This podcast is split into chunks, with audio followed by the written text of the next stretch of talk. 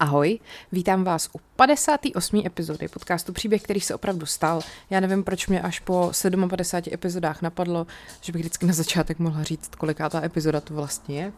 Nevadí, jdem dál. Uh, děkuji vám všem, co jste mi poslali tipy na témata. Uh, já jsem se na to ptala na Instagramu, kdybyste náhodou Instagram nesledovali, tak je to podcast Příběhy.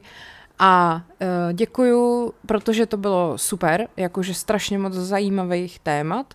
S pár z nich jsem už měla jako nějak v merku, že, že se jim budu věnovat, ale spoustu z nich ne, takže i takhle jsem si trošku jako udělala představu o tom, co vás nejvíc zajímá.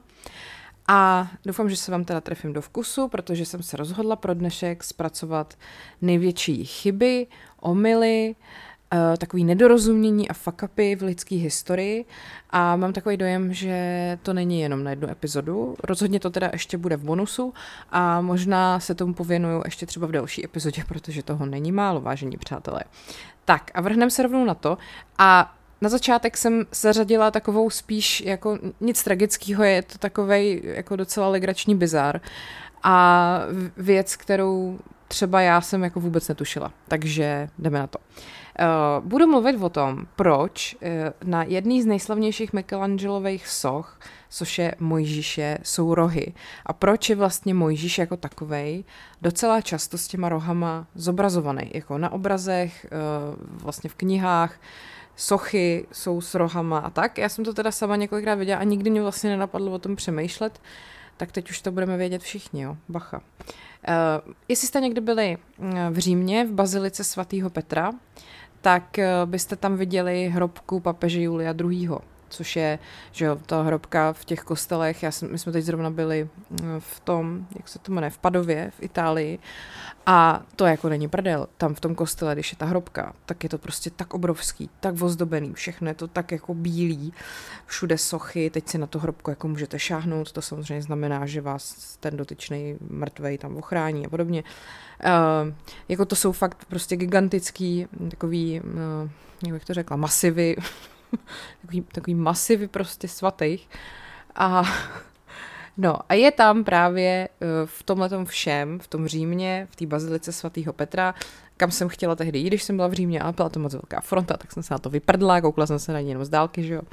No, tak tam je právě jedna z nejslavnějších Michelangelových soch a to je ten Mojžíš.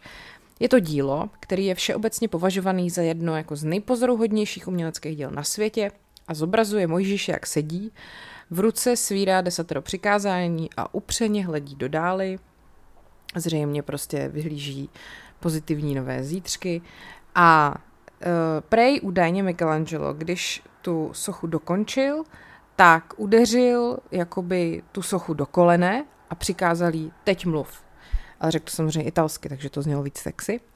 A čím vlastně jako chtěl říct, že jediná možnost, už jenom poslední možnost, jak by tahle postava mohla být realističtější je, kdyby jako začala mluvit, kdyby byla skutečně živá. A je to jako pravda, protože prostě lidi tam cestují z celého světa, aby obdivovali to, jak je to strašně dobře, dokonale vysochaný jak je tam jemnost v těch detailech, ty vousy a to oblečení, jo, kůže, svaly, ta emoce v těch očích, jo, lidi z celého světa tam cestují, aby to, aby to viděli. Markéta tam přijela, vyprdla se na to, protože tam byla fronta. No, uh, tak vtipný právě na tom je, že teda ten Mojžíš vypadá prostě báječně, akorát má teda na hlavě ty rohy a je to vlastně tak, že to jako vzniklo nedorozuměním, jo? Protože ty rohy navíc teda vypadají tak jako divně. To jsou takový, ne jako ty parohy, prostě takový ty velký parohy, prostě mufloní, jo, nebo jelení, nebo prostě dančí. jsou takový, jak u kozlíka, takový, takový růžky, prostě jako hele, jako měli ty, jako měli ty čerti v, čerty nejsou žerty, z čerty nejsou žerty. Takový, prostě takový spíš jako cute. No a vlastně v západní středověký této ikonografii to je poměrně běžný že uh, ty rohy jsou s tím Mojžíšem takhle spojený, stejně jako to desatero. A uh, proč se to teda sakra stalo? No a všechno se to odvíjí od starověký, starověký hebrejštiny, která uh, stejně jako spousta jiných starověkých jazyků neměla dost slov pro všechny věci, o kterých chtěli autoři Bible mluvit. To není jako dneska, že jo, že máme prostě pro všechno slovo. Ačkoliv bych trošku protestovala, protože třeba angličani mají slovo pro to, že někoho vyhodíte z okna, defenestrace, ale nemají slovo pro to, že eh, jakoby, že defenestration, že jo, a nemají slovo pro to, jak se jmenuje ten den po zítřku. Jakože oni řeknou the day after tomorrow. Oni prostě nemají pozítří. Rozumíte, jako slovo. No nic, jdem dál. Um, a hebrejština neměla slovo pro paprsek světla. Takže většina těch biblických autorů používala hebrejský slovo pro roh, protože tvar paprsku a tvar rohu je takový podobný. Takže ve 34. kapitole knihy Exodus, poté, co Mojžíš strávil několik dní na hoře Sinaj a sepsal ten boží diktát desatera, že jo, jak mu tam na něj Bůh promluvil z takového toho keře, jestli to dobře pamatuju, tak je Mojžíšova tvář popsaná jako rohatá. Ale to je špatně. Protože eh, Bible, že jo, byla překládaná z té starohebrejštiny do latiny a do řečtiny. Ten překlad do řečtiny se jmenuje Septuaginta. Doufám, že to říkám správně, že si to nepletu. A to je teda starořecký překlad starého zákona, který byl vytvořený ve třetím století před naším letopočtem. A tam to teda v té Septuagintě jako pochopili správně, ty, co to překládají do té řečtiny. Napsali to slovo, jakože Mojžíš byl oslavený nebo zářící boží slávou. No, jenomže potom o 700 let, po, o 700 let později přišel prostě svatý Jeroným Tevele a celý to pokazil. Jeroným, jo, byl uh, jeden z prvních učenců církve, ale hlavně byl známý jako autor Vulgáty, což je zase pro změnu raný latinský překlad Bible. Jenomže Uh, Jeronýmův jako svět byl světem, kde křesťani ve východní polovině římské říše mluvili hlavně řecky a tudíž měli k dispozici řecký verze starého a nového zákona. Uh, naopak zase západní křesťani, kteří mluvili hlavně latinsky, ty neměli Bibli, kterou by mohli snadno číst a rozumět jí. No a tak si vzal právě za úkol přeložit tu Bibli do toho jakoby tehdy vulgárního jazyka lidu, což byl tehdy ta vlastně ta latina a proto vulgáta. A vlastně netušil ale, že o nějakých 16 let později tu prostě uh, budu sedět, bude sedět Lukášková ty u podcastu a bude se chechtat tomu, že tam prostě poprsky světla přeložil jako rohy a že chudák Michelangelo prostě dal Mojžíšovi rohy, protože si myslel, že to mají být rohy a oni tam nemají být. Ha, ha. No, Právě protože Jeroným přeložil starý zákon přímo z hebrejštiny do latiny, tak vlastně úplně obešel tu Septuagintu, takže neměl ten řecký mezistupeň, kde to bylo přeložený správně. No a protože hebrejština říkala rohy, tak do Vulgáty se dostaly rohy. A některý historici tvrdí, že šlo teda o omyl toho Jeronýma, ale třeba Jeronýmovi další uh, spisy, jako nějaký jiný prostě jeho komentář eh, k něčemu jinému, naznačují, že on rozuměl tomu, co ta hebrejština jako říká. A proč se to ale v tom překladu rozhod neobjasnit, to nikdo jako neví. Možná byl taky škodlivý. Možná si právě říkal, haha, ať, ať se pobaví ty lidi, co za nějakých dalších 16 let tady budou sedět a budou se tomu smát, ať, ať mají nějakou zábavu v tom životě, že Mojžíš má rohy. No a tak prostě Mojžíš teda dostal rohy od Michelangela a možná si říkáte, jak je možný, že jako se zobrazuje, jedna jako z klíčových biblických postav, se zobrazuje s rohama, když je to znak, který je běžně spojovaný s ďáblem. A ještě se to vlastně stalo tak jako populárním.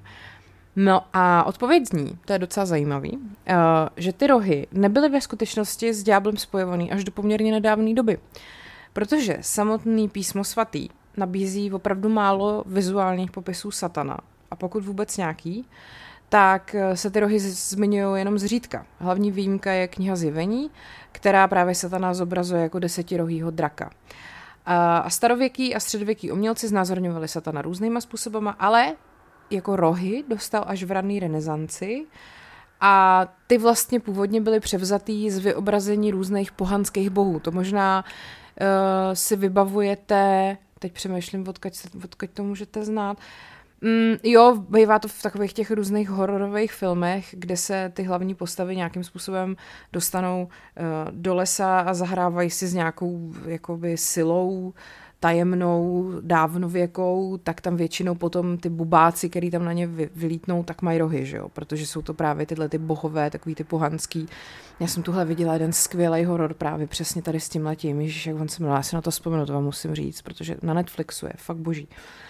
Každopádně, jakmile byl Satan i Mojžíš zobrazovaný s rohama, uh, za úplně jakoby z jiných důvodů, tak uh, vlastně různý antisemiti jako toho využili a vrhli se na tuhle tu schodu jako na důkaz, že židi jsou skrytí satanisti. Jakože vidíte, prostě zakladatel judaismu má rohy, stejně jako satan. Aha, aha.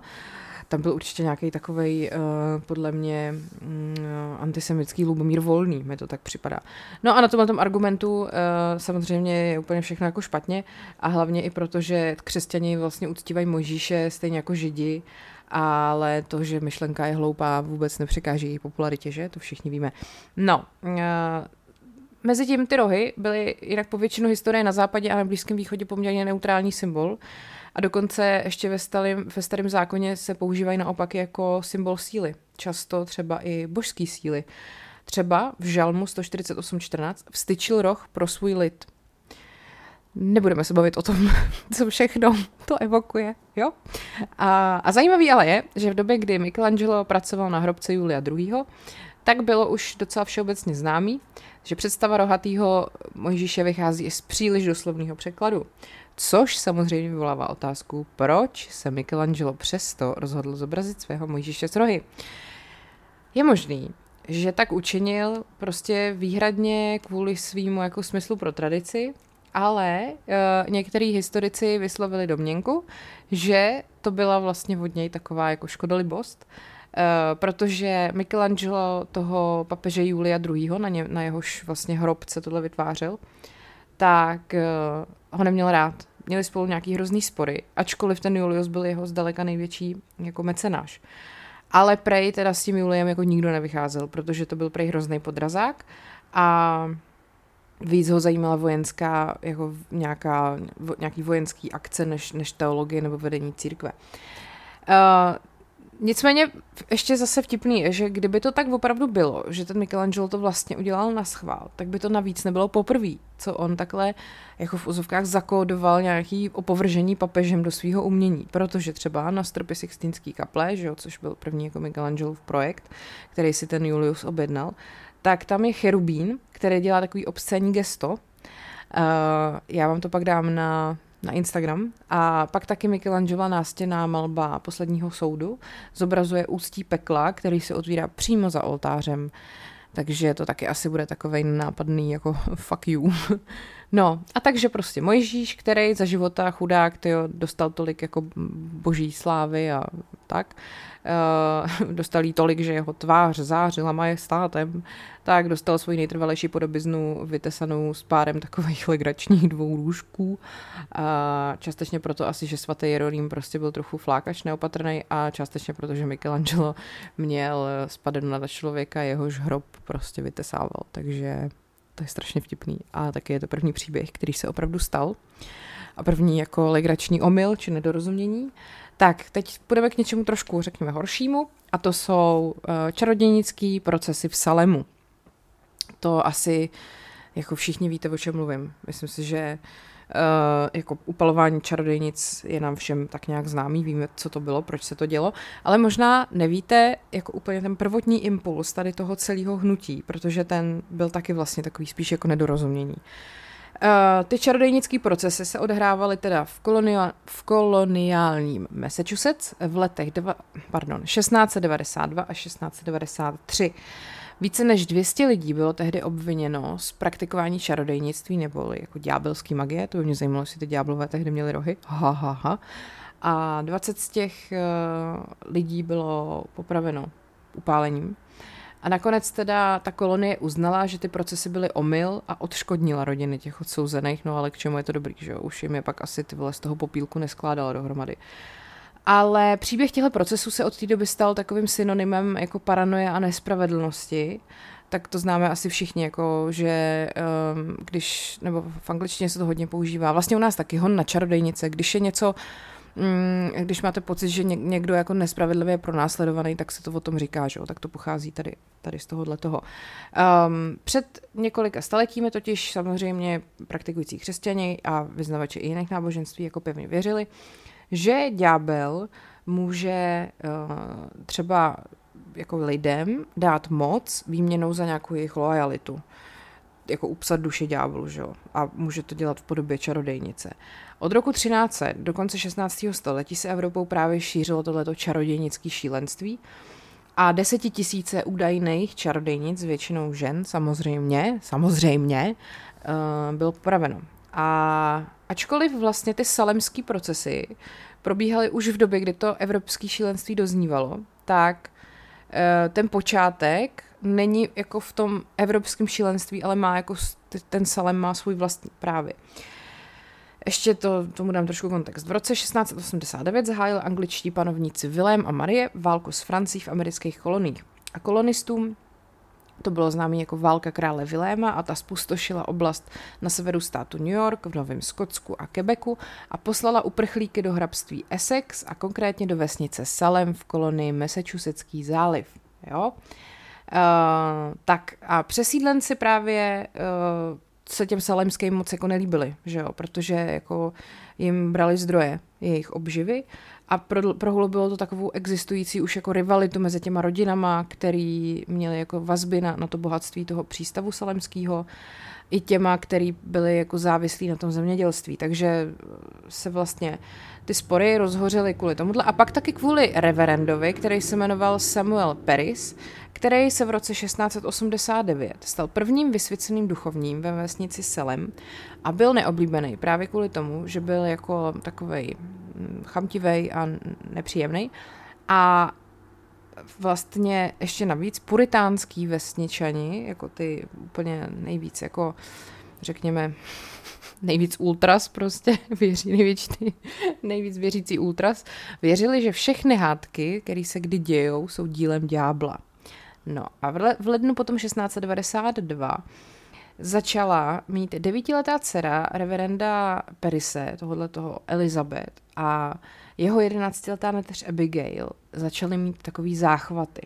Křičeli, házeli věcma, vydávali zvláštní zvuky a krou, skroutili se vždycky do podivných jako poloh. No a místní lékař je obvinil z nadpřirozena. Jakože, hele, ty jo, vy jste nadpřirozený, máte nadpřirozený schopnosti, fuj. No a pak podobné věci zažila ještě jedna dívka, ta se jmenovala N. Patnemová, tý bylo jedenáct. No a pod nátlakem soudců Jonatana Corvina a Johna Hatterna, tyhle ty dívky, uh, vlastně museli někoho obvinit z toho, že jako eh, je postihli tím dňáblem, jo. A oni obvinili tři ženy. To byla uh, ta karibská otrokyně toho reverenda Perise, která se jmenovala Tituba, pak to byla žebračka bezdomova, která se jmenovala Sarah Good. A pak to byla Sarah Osborne, to byla nějaká starší další chudá žena. No a Uh, vlastně tyhle ty všechny tři ženy potom byly 1. března 1692 předvedený před místní soudce a několik dní byly vyslíchaný. Ta Osborne tvrdila, že je nevinná, stejně jako ta Good a Tituba, ta chudinka, prostě karibská otrokyně, se přiznala. Přišel ke mně ďábel a nabídl mi, abych mu sloužila. Popsala složité obrazy černých psů, červených koček, žlutých ptáků a černého muže, který chtěl, aby se mu podepsala do knihy. Přiznala, že knihu podepsala a uvedla, že v ní bylo několik dalších čarodejnic, který jako chtěli zničit ty puritány. No a tak všechny ty tři ženský uvěznili a tady takhle to semínko té paranoje bylo zase to, že jo. Uh, takže pak následovaly měsíce dalších obvinění, takový prostě se spustila taková lavina a bylo to obvinění proti Martě Kory, což byla přitom věrná členka církve v tom Selemu. To komunitu samozřejmě velmi znepokojilo, protože když teda mohla být čarodejnice ona, tak už to prostě mohl být úplně kdokoliv, akorát ne chlapy, že jo. Mhm. A soudci dokonce vyslýchali i čtyřletou dceru tý Sarah Good, Doroty. A ta chudinka tak jako nesměla odpovídala, protože jí prostě byly do prdele čtyři, čtyři roky, že jo, a oni to, si to vyložili jako přiznání. Uh, potom se k těm výslechům připojil zástupce guvernéra Thomas Denford a jeho asistenti a k výslechům byly předvedeny desítky lidí z těch Salemů, z toho Salemu a z dalších massachusettských vesnic. Auvaž, teď jsem se buchla do lokte.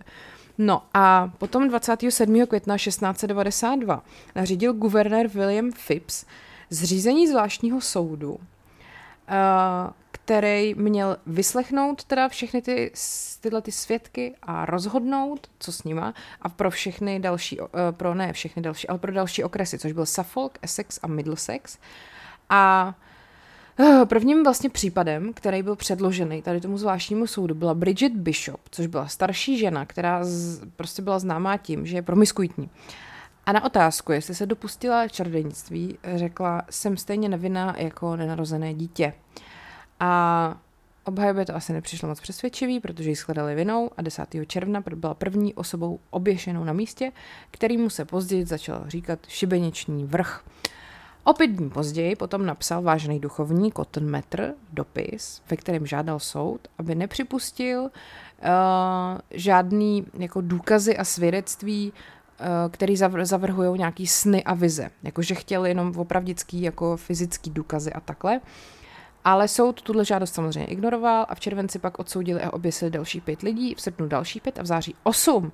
A dne 3. října tehdejší prezident Harvardu, Harvardu, Harvardu, Increase Metr, což uh, byl vlastně příbuzný toho kotnometra. Uh, byl to, dokonce to byl jeho otec, bych chtěla říct, tak uh, ten prostě znovu jako to odsoudil, tady tohleto používání těchto těch jako pseudodůkazů, což jsou teda sny a vize, Uh, a řekl k tomu, bylo by lepší, kdyby uniklo deset podezřelých čarodejnic, než aby byl odsouzen jeden nevinný člověk.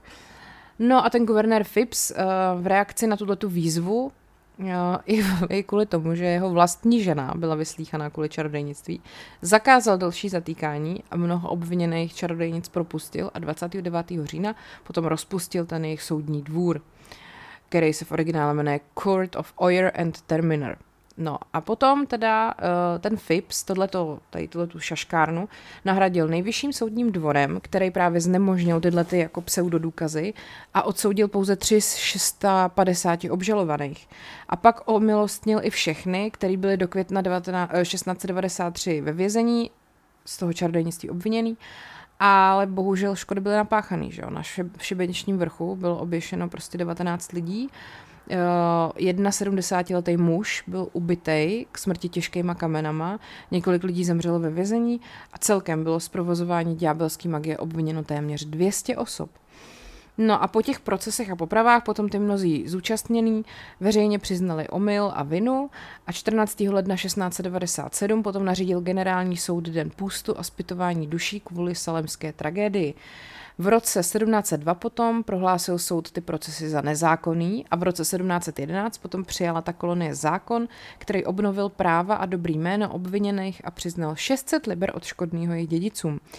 Ale až v roce 1957, to znamená o víc než 250 let později, se Massachusetts oficiálně omluvil za ty události z roku 1692. Dobrý den, pamatujete takový to, jak se stalo tehdy před 300 let? Jo, nepamatujete, vy už jste mrtví všichni. Hm, to nevahale, tak sorry, nás to mrzí. No, eh, ve 20. století potom samozřejmě byli všichni jako umělci i vědci, furt jako fascinovaný těma salemskýma čarodejnickýma procesama. Dramatik Arthur Miller, tady ten příběh uh, vzkřísil ve své hře The Crucible z roku 1953, v níž teda použil ty procesy čarodejnické jako takovou alegorii na paranoju mekartismu, 50. letech 20. století. Já mám pocit, že jsem o McCarthyismu mluvila v bonusu. To byla taková doba, kdy jako tady se uh, komunisti báli imperialistů, tak imperialisti v Americe se báli komunistů a báli se jich tak moc, že si mysleli, že všichni jsou komunistický agenti a ve velkým jako ty podezřelí lidi, kteří třeba fakt nic neudělali, jako zavírali a největší, uh, největšího vrcholu v vozovkách to dosáhlo uh, odsouzením ke smrti manželů Rosenbergových to, když tak myslím v bonusu to mám, tak kdyby vás tohle zajímalo, je to docela zajímavý v tom, že člověk si říká, jak komunisti jsou svině a komunismus je svinstvo, což je samozřejmě pravda, ale teda i na druhé straně oceánu jako se lidi báli, že někdo přijde a obviní je třeba z něčeho, co prostě nikdy neudělali. No, Kromě toho taky byla vytvořená řada hypotéz, které vysvětlují třeba podivný chování, k němuž právě v tom Salemu v tom roce 1692 došlo. Jako je dokonce jedna fakt studie, kterou v roce 1976 publikovala v časopise Science psycholožka Linda Keporail. A ta vinila z těch, jak vlastně, eh, jak měly ty holky, nějaký ty záchvaty a jako nějaký ty mm, křeče a takovýhle věci, tak eh, si myslí, že to je kvůli houbě, která se vyskytuje v žitě, pšenici a dalších opilných travinách. Taková ta plíseň, námel se tomu říká, že jo. Že toxikolové tvrdí, že konzumace potravin, které právě jsou kontaminovaný tím námilem, může vést k svalovým křečím, ke zvracení, k bludům a k halucinacím. A navíc se mu daří té houbě nebo té plísni v teplém a vlhkém podnebí, což dost jako odpovídá těm bažinatým loukám u toho Salemu, kde vlastně to žito v jarních a letních měsících bylo základní obilí. Tak, takže takhle, to byl druhý příběh, který se opravdu stal. Já mám pocit, že dneska hrozně frčím. Uh, no a ještě teda, abych to dokončila, v srpnu 92 u příležitosti 300. výročí procesu věnoval nositel Nobelovy ceny Elie Wiesel v Salemu památník čarodějnických procesů. Uh, a taky se tam nacházejí originály soudních dokumentů a je tam samozřejmě i uh, muzeum, nejnavštěvovanější atrakce města, uh, Salem Witch Museum, že jo? a to samozřejmě svědčí o tom, že uh, té veřejnosti se to dost líbí, ta hysterie z toho roku 1692. No, tak, takže tohle je konec druhého příběhu, který se opravdu stal. No a teď jdeme k něčemu, co už je teda úplně jako smutný, tragický. E, já nevím, jestli se mám považovat za ignoranta, ale já jsem o této jako tragédii e, nikdy neslyšela do teďka. Jo? A přitom to se to nestalo tak dávno a ty následky jsou příšerný a jako trvají až do dnes. A chci mluvit o úniku e, plynu v Bopálu, což je v Indii. Uh, pojďme trošku jako do kontextu zase. Továrna, já nevím, jak to mám číst, UCIL, UCIL, prostě zkratka, byla postavená v roce šede, ach jo, 1969 a měl se v ní vyrábět pesticid s názvem Sevin, což je nějaká jenom obchodní značka. A teď jako budu se tady snažit mluvit o nějakých chemických prvcích, tak když tak se omlouvám, jestli to říkám blbě, ještě to přeložený z angličtiny, takže tuplem úplně jako špatný. Ehm, ten sevin, ten pesticid se má vyrobit za použití metylisokianátu, doufám, že to existuje. A ten je ale jako meziprodukt. Jo, to, to si pamatuju z chemie, že prostě něco vyrábíte z něčeho a něco tam jako tak mimochodem vznikne a toho pot, potom třeba se musíme zbavit nějakým způsobem. No a tenhle ten uh, chemický proces, který se v tom bopálovském závodě používal, uh, kdy teda vznikalo to, budeme tomu říkat MIC, ten metylisokianát, uh, ten meziprodukt se pak jako používal i jinak, jakože nějaká jiná společnost, Bayer, to používala v chemickém závodě v západní Virginii ve Spojených státech. No a potom na začátku 80. let 20. století ta poptávka po těch pesticidech poklesla, ale výroba přesto pokračovala, což vedlo k tomu, že ten nepoužitý MIC se tam nahromadil do velkých zásob v té továrně, v tom Bopálu.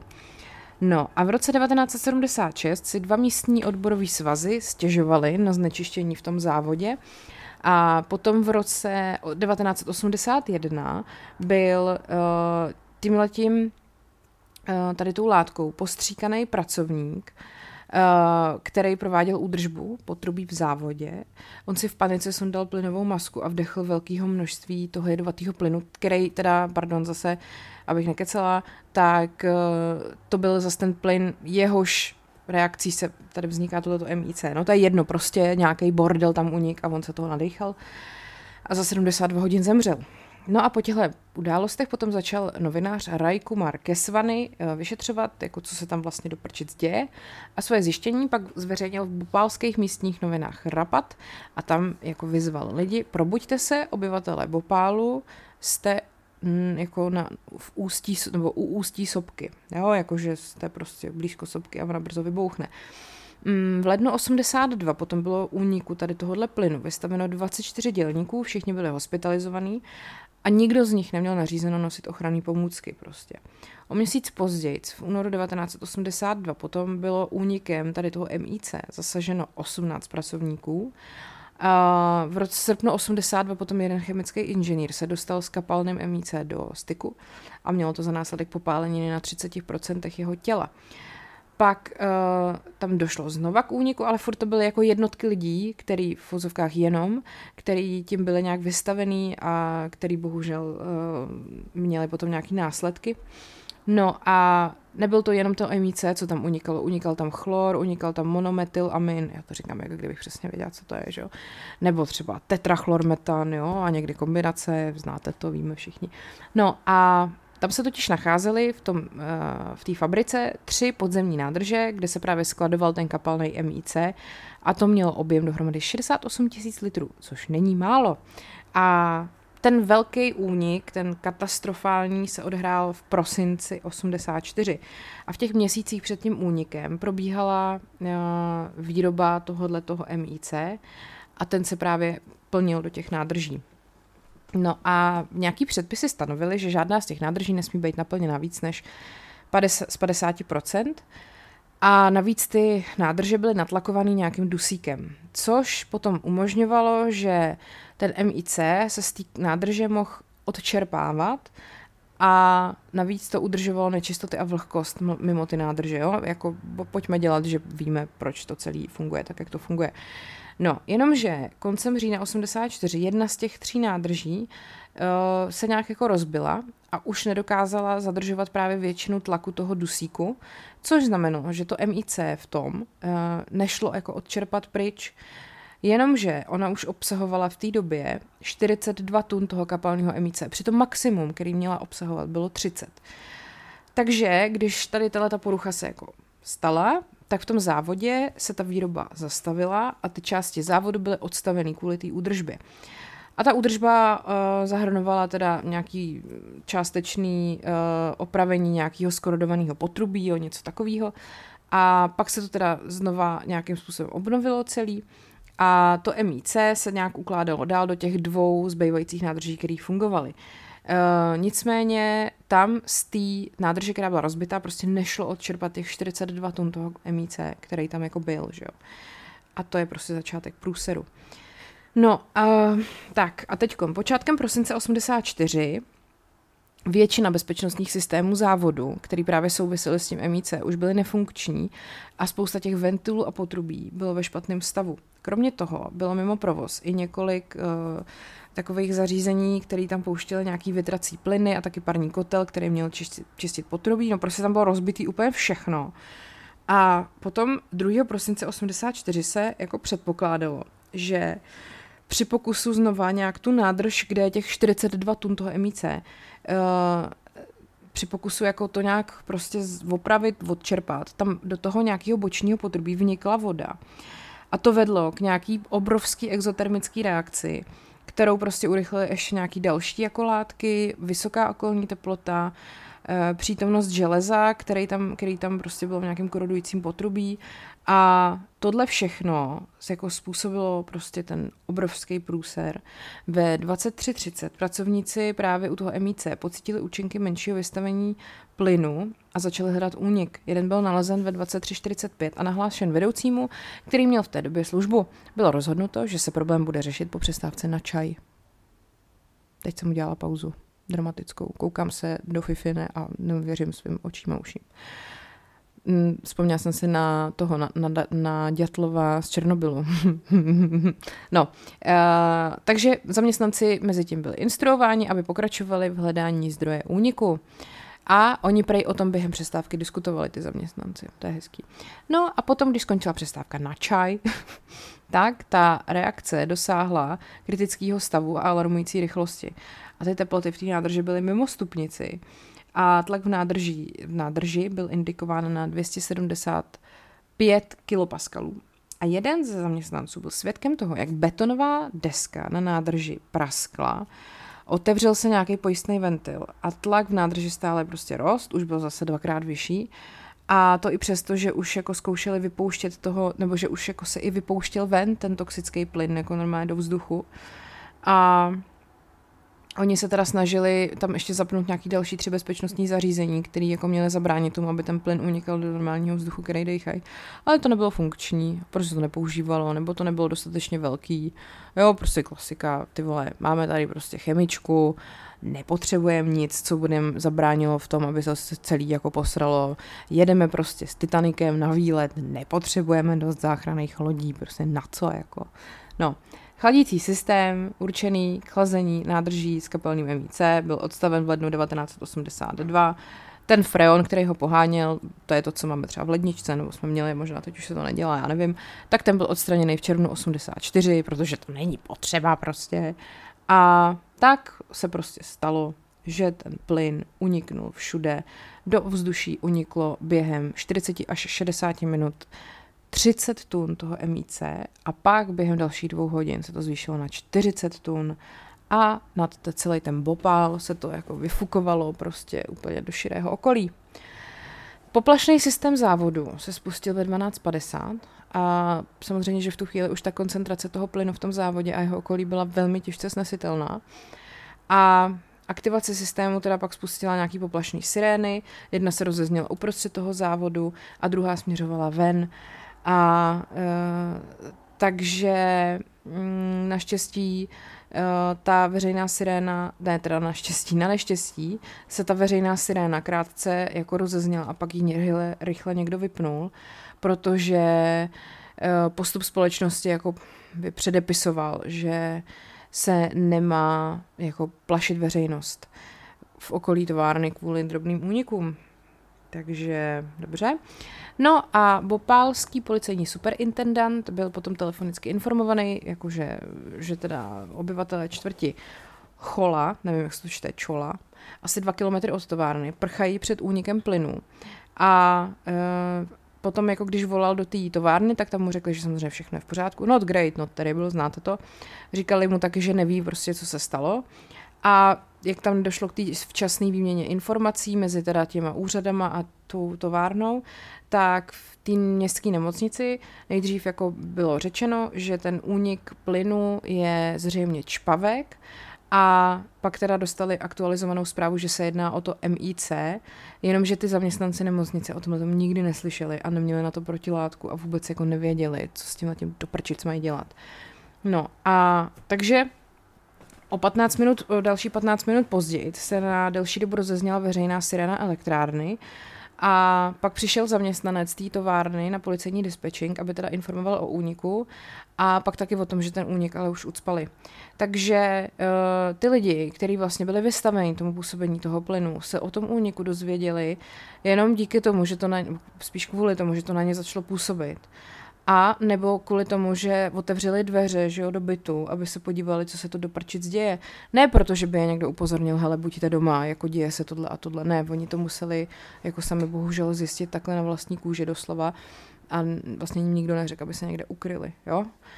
Uh, no, uh, teďko, jo, co se vlastně vám stane, když se tohle toho nadecháte. Uh, prvotní účinky té expozice tady tomu MIC byly kašel, silný podráždění očí a pocit dušení, pálení v dýchacích cestách, dušnost, bolesti žaludku a zvracení.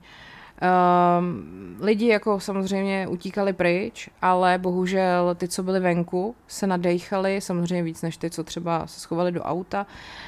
Potom je hrozný, že v tomhle byly mnohem víc ohrožený a postižený děti a lidi v nižšího vzrůstu, protože uh, ten plynej, tenhle ten MIC má přibližně dvakrát vyšší hodnotu než vzduch, takže v otevřeném prostředí padá k zemi, takže prostě pokud jste níž k zemi, tak vás to zasáhne víc, to je teda moc hezký. No a do následujícího rána zemřeli tisíce lidí.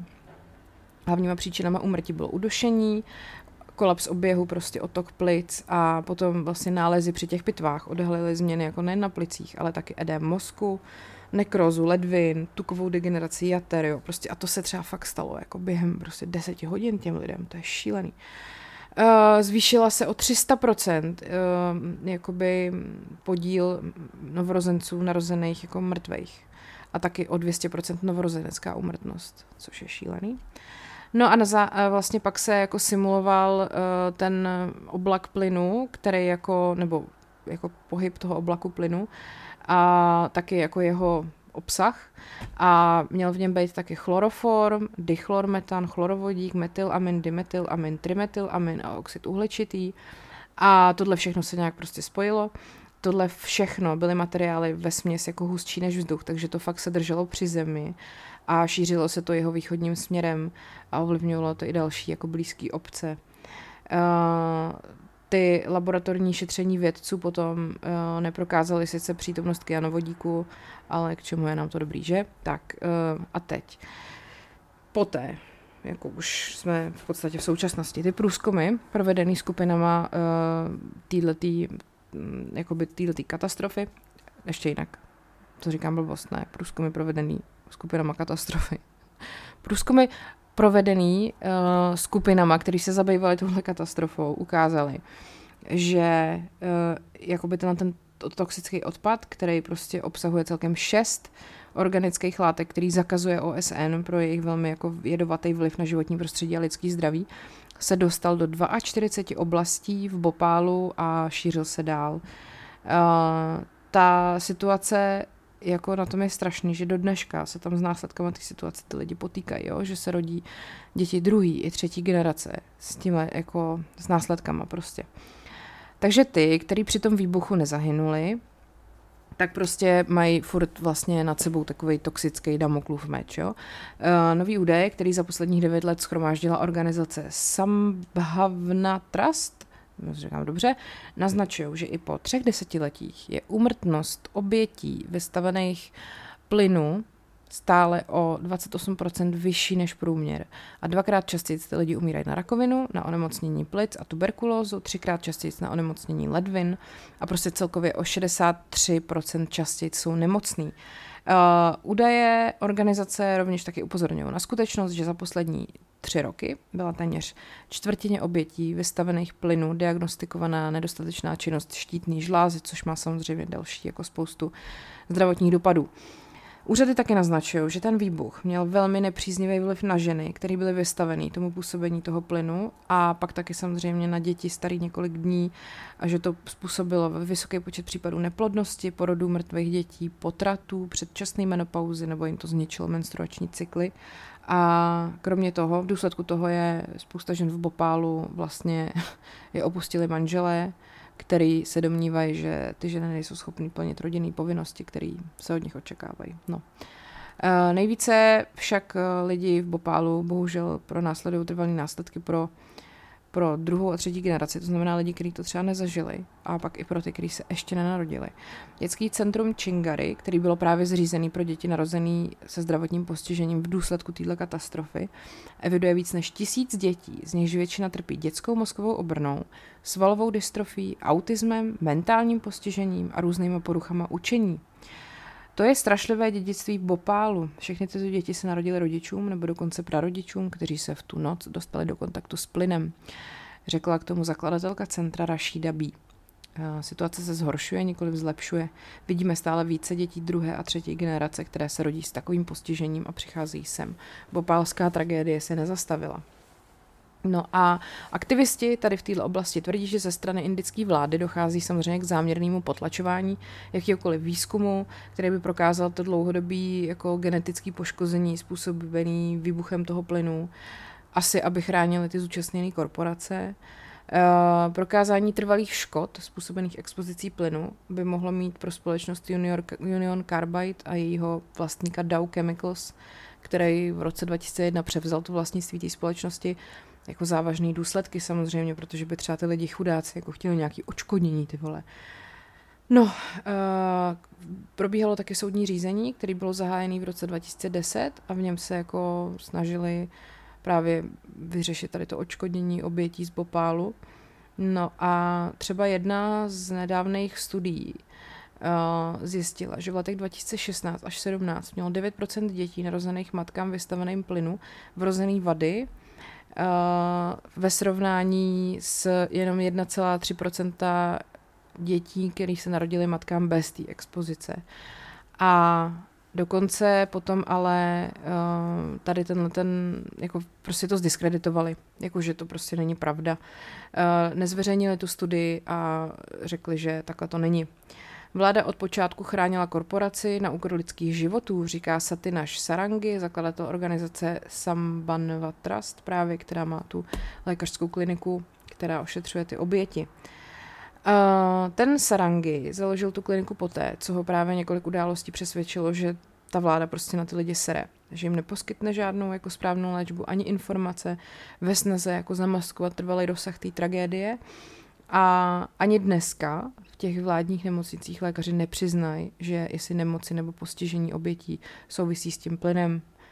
Takže to je prostě děsivý. Teď tady jako příklad, jo. Dva vnuci Omvaty Jadavové, kteří se narodili matce a otci, kteří byli oba vystaveni působení plynu, patří mezi druhou generaci obětí popálu. Když vejde do chatrče, kde 21-letý Jikas a 19-letý Aman leží vedle sebe na podlaze, na růžové tkané rohoži, zhroutí se. Oba se narodili těžce postižení mozkovou obrnou, osvalovou dystrofí a závažnost jejich stavu je na nich vidět. Nemohou chodit, mluvit ani jíst bez cizí pomoci. Jejich křehké končetiny se rozkládají v nepří... se ne, skládají do nepříjemných, do nepřirozených úhlů, sakra. Jejich babička sedí mezi nimi, hladí je po hlavách a jemně jim šeptá do uší. Při pohledu na chlapce eh, ten jejich otec gestikuluje, je tohle život? Ptá se a zuřivě si utírá slzy. Jejich matka, 41-letá Šarda Jadavová, tý bylo 12 let, když byla vystavená tomu plynu z toho výbuchu, si prostě k tomu, k tomu říká, lékaři nám tajně řekli, že je to kvůli plynu. Jsou to dospělí muži, měli by stát bok po boku s otcem, ale podívejte se na ně. Ani neví, jestli je den nebo noc, celý život se o ně starám, ale většinou se mi udělá špatně. Když se na ně podívám, cítím bolest na duši. No, ten prostě ty rodiče tam jako říkají, že jsou za to trestaný každý den a že těm společnostem to prostě už 35 let jako prochází. No, spravedlnost teda pro ty oběti z toho Bopálu prostě zůstává v nedohlednu. Eh, měli mít nějaké očkodnění v roce 89. A většina obětí dostali asi každá jako 275 liber, wow, a některý vůbec nic. Dokonce ani ty indický úředníci, kteří v roce 2010 byli souzený za podíl na katastrofě, si nakonec neodsedili žádný trest. A ta společnost, která to celý vlastní, se nikdy ani před soudem neobjevila. Dokonce se tady podle jednoho článku na Guardianu píše, že v pozadí tady toho celého se skrývala ruka americké vlády, která prostě během tří desetiletí opakovaně zasahovala, aby ta Union Carbide, uh, aby tu Union Carbide i to Dow Chemicals uchránili před tou právní zodpovědností.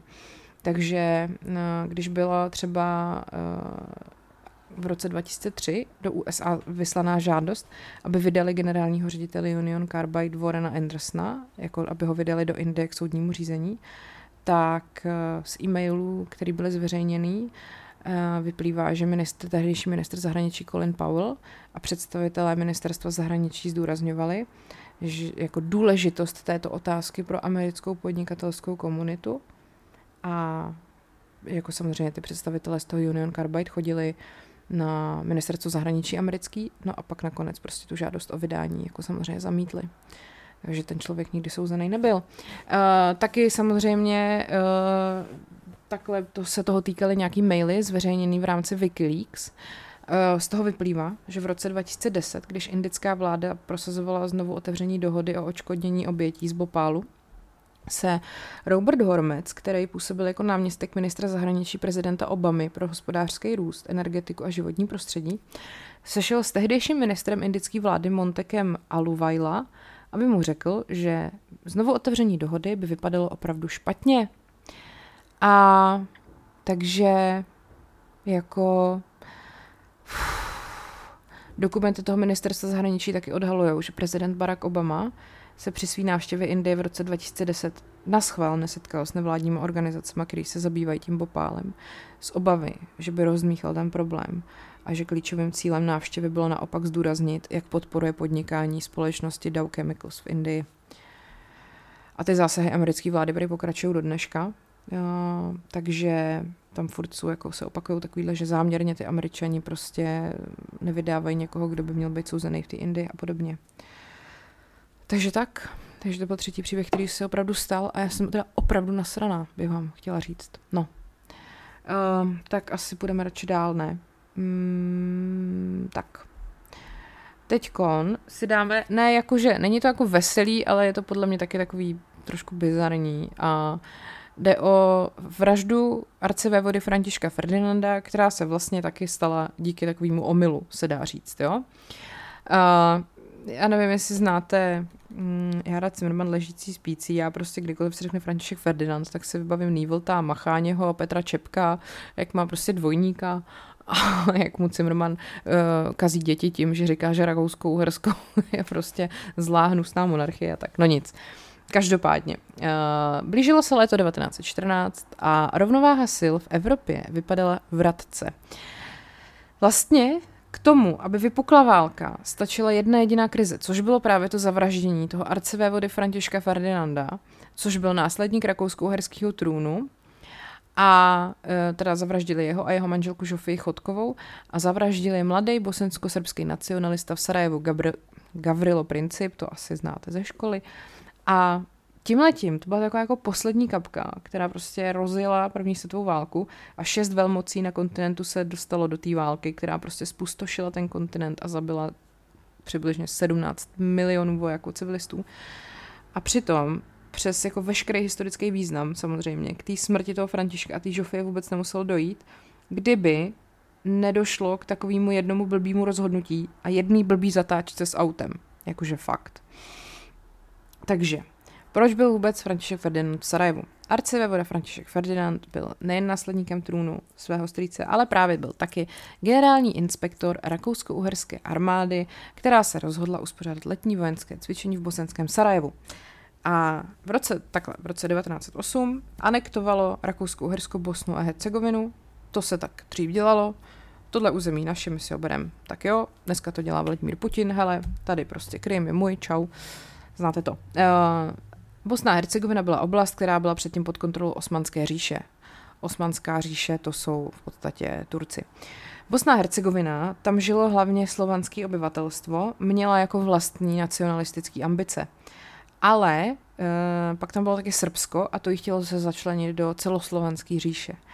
No a teď to Rakousko-Uhersko se obávalo těchto těch srbských jako nacionalistických ambicí a proto požádalo Německo o to, aby je ujistilo, že kdyby náhodou vypukla válka se Srbskem a jeho mocným spojencem Ruskem, protože Srbsko a Rusko se mají historicky rádi, mají se rádi i dneska, tak eh, to Německo, že podpoří to Rakousko-Uhersko.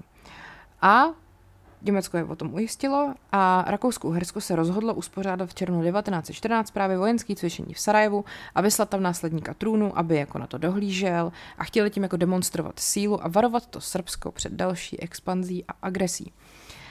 No a teďko, uh, pro ty Srby byl zrovna ten 28. červen významným datem, protože byl to den svatého Víta, výročí srbské porážky mm, vlastně od osmanských vojsk eh, v roce od 1389 a taky vlastně Srbsko získalo Kosovo zpátky ve druhé balkánské válce. Tahle datum se vlastně mělo jako poprvé slavit kvůli tomu. A ty srbský nacionalisti považovali jako návštěvu toho Františka Ferdinanda jako v Sarajevu za strašnou jako urážku a za takový výsměch a rozhodli se, že mu to vrátí a vymysleli atentát. Ale ten první pokus o ten atentát selhal. Mm, navzdory tomu, že jako on byl varovaný, nebo ta jeho družina prostě byla varovaná, Františka Ferdinanda, že je to jako nebezpečný, že jsou tam možný nějaký teroristický útoky, tak se přijalo hodně málo oficiální bezpečnostních opatření. Oni cestovali v otevřeném autě a trasa jejich kolony přes Sarajevo byla zveřejněna s dostatečným předstihem. Velmi mi to připomíná epizodu podcastu, kde jsem mluvila o vraždě Johna Fitzgeralda Kennedyho. To mám myslím taky vlastně v bonusech, eh, kdyby náhodou vás to zajímalo. Tam taky vlastně, že on a Jackie jeli prostě v otevřené limuzíně, pěkně centrem toho Dallasu, prostě žádný okliky, žádný ochranky, jen si střelte.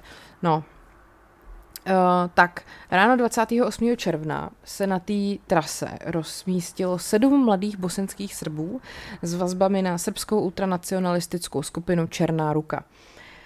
Na těla si připevnili výbušniny, měli nabitý revolvery a všichni byli vybaveni kyanidem, aby mohli spáchat sebevraždu, než, než budou dopadený. No a když ta kolona projížděla po Apelově nábřeží, což byla hlavní ulice vedoucí centrem toho Sarajeva, tak hodil bosenský Srb, který se jmenoval Nedělko Čabrinovič, Nedělko prostě, směrem k arcivévodovi, k arcivévodovu autu bombu. Ale řidiči se podařilo zrychlit, takže bomba zasáhla vozidlo za ním a zranila několik lidí, včetně adjutanta generála Oskara Potjorka, což byl guvernér Bosny. Ačkoliv si Čabrinovič teda pak vzal rychle kyanit a dokonce se vrhnul do nedaleký řeky, tak jed nezabral a řeka byla příliš mělká. Takže to vyhlašuju úplně nejhorším pokusem o sebevraždu v dějinách lidstva prostě. A oni ho zatkli, no. Ale teda voda se nenechal zastrašit. Uh, lidi, jako historici se na to ptají, proč vlastně to neodvolal a někam se neschoval. A uh, on ale, a samozřejmě ty členové toho jeho doprovodu to navrhovali, ale on jako teda nesnášel, když mu někdo říkal, co má dělat. Si říkám, jestli náhodou nebyl příbuzný, no to je jedno. Uh, byl to velmi podrážděný člověk a říkal, nebuďte směšní což byly v podstatě jeho poslední slova před smrtí. Že? No a tak ta skupina pokračovala na Sarajevskou radnici, kde se setkali s hodnostáři, včetně starosty, ten měl projev uh, o šťastném a nadšeném uvítání arcivé vody, který jakože on měl prostě ten projev připravený, že jo, nečekal, že tam na ně někdo hodí bombu, takže tam pak jako po té bomby přijeli a pan starosta mluvil o tom, jak šťastně a nadšeně arcivé vodu jako občané Sarajeva vítají. No, to nevyšlo, nevadí. Uh, potom František Ferdinand právě vstekle přerušil starostovou řeč a zvolal Přijel jsem sem jako váš host a vaši lidé mě vítají bombami. Jeho žena Žofie se ho snažila uklidnit. To bylo taky jako asi z její strany poslední, co zvládla před smrtí. No a on teda potom František Ferdinand pronesl svůj vlastní projev, vyřídil nějaký státní záležitosti a pak chtěl ještě právě navštívit toho zraněného adjutanta v nemocnici. A z bezpečnostních důvodů bylo teda rozhodnutý, že pojedou přes to apelovo nábřeží zpátky, místo, aby se vydali původní plánovanou trasou po ulici Františka Josefa do nějakých úzkých uliček prostě té sarajevské jedné čtvrti. Jenomže ty řidiči tady tuto změnu nezachytili. Ono se o tom mluvilo německy a řidič prvního auta byl Čech, řidič druhého auta byl taky Čech. A víte co, to máte za to prostě v Rakousku uhráci, že si takhle chudáky Čechy namímáte jenom jako sprostý řidiče. Kdyby, si vám to, kdyby vám to řídili nějaký vaši rakouský uhrové, tak se vám to nestane tak. A, a Češi nerozuměli o tom, o čem ten rozhovor je, nikdo se neobtěžoval jim to přeložit, oni se neobtěžovali se zeptat, co teda sakra mají dělat, no a tak se jelo. Takže uh, první auto odbočilo do ulice Františka Josefa a místo, aby jelo zpátky na to Apelovo nábřeží a za ním teda to druhé auto pokračovalo taky.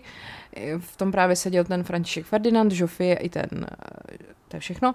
A tato špatná, tato špatná odbočka je právě dovedla přímo k místu, kde seděl 19-letý Gavrilo Princip, který se tam usadil vlastně právě na té původně zveřejněné trase kolony pod přístřežkem obchodu se smíšeným zbožím a čekal na svou životní příležitost.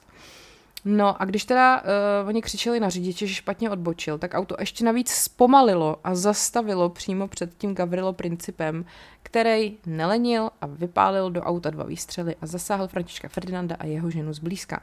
Říká k tomu jeden historik americký, kdyby se Princip celý život učil o lidské anatomii, nemohl by své výstřely umístit lépe. Obě byly, smrtí, obě byly smrtící. Teď ještě vám řeknu, kdo byl Gavrilo Princip. Eh, byl to syn bosenského farmáře, eh, který právě v roce 1912, kdy Srbové bojovali proti Osmanské říši, se pokusil narukovat jako srbský partizan, ale byl odmítnutý jako příliš malý a slabý. A to je jako něco asi, co chlapský ego prostě neunese. On potom v student, jako student v Bělehradě v roce 1914 se s dalšími horlivými mladými ultranacionalisty rozhodl, že teda se pokusí získat vítězství eh, atentátem na arcivévodu právě během té jeho návštěv, plánované návštěvy. A díky tomu, že měl ty konexe v té černé ruce, tak přesně jako i věděl, kde má být a kudy by ta výprava měla jet.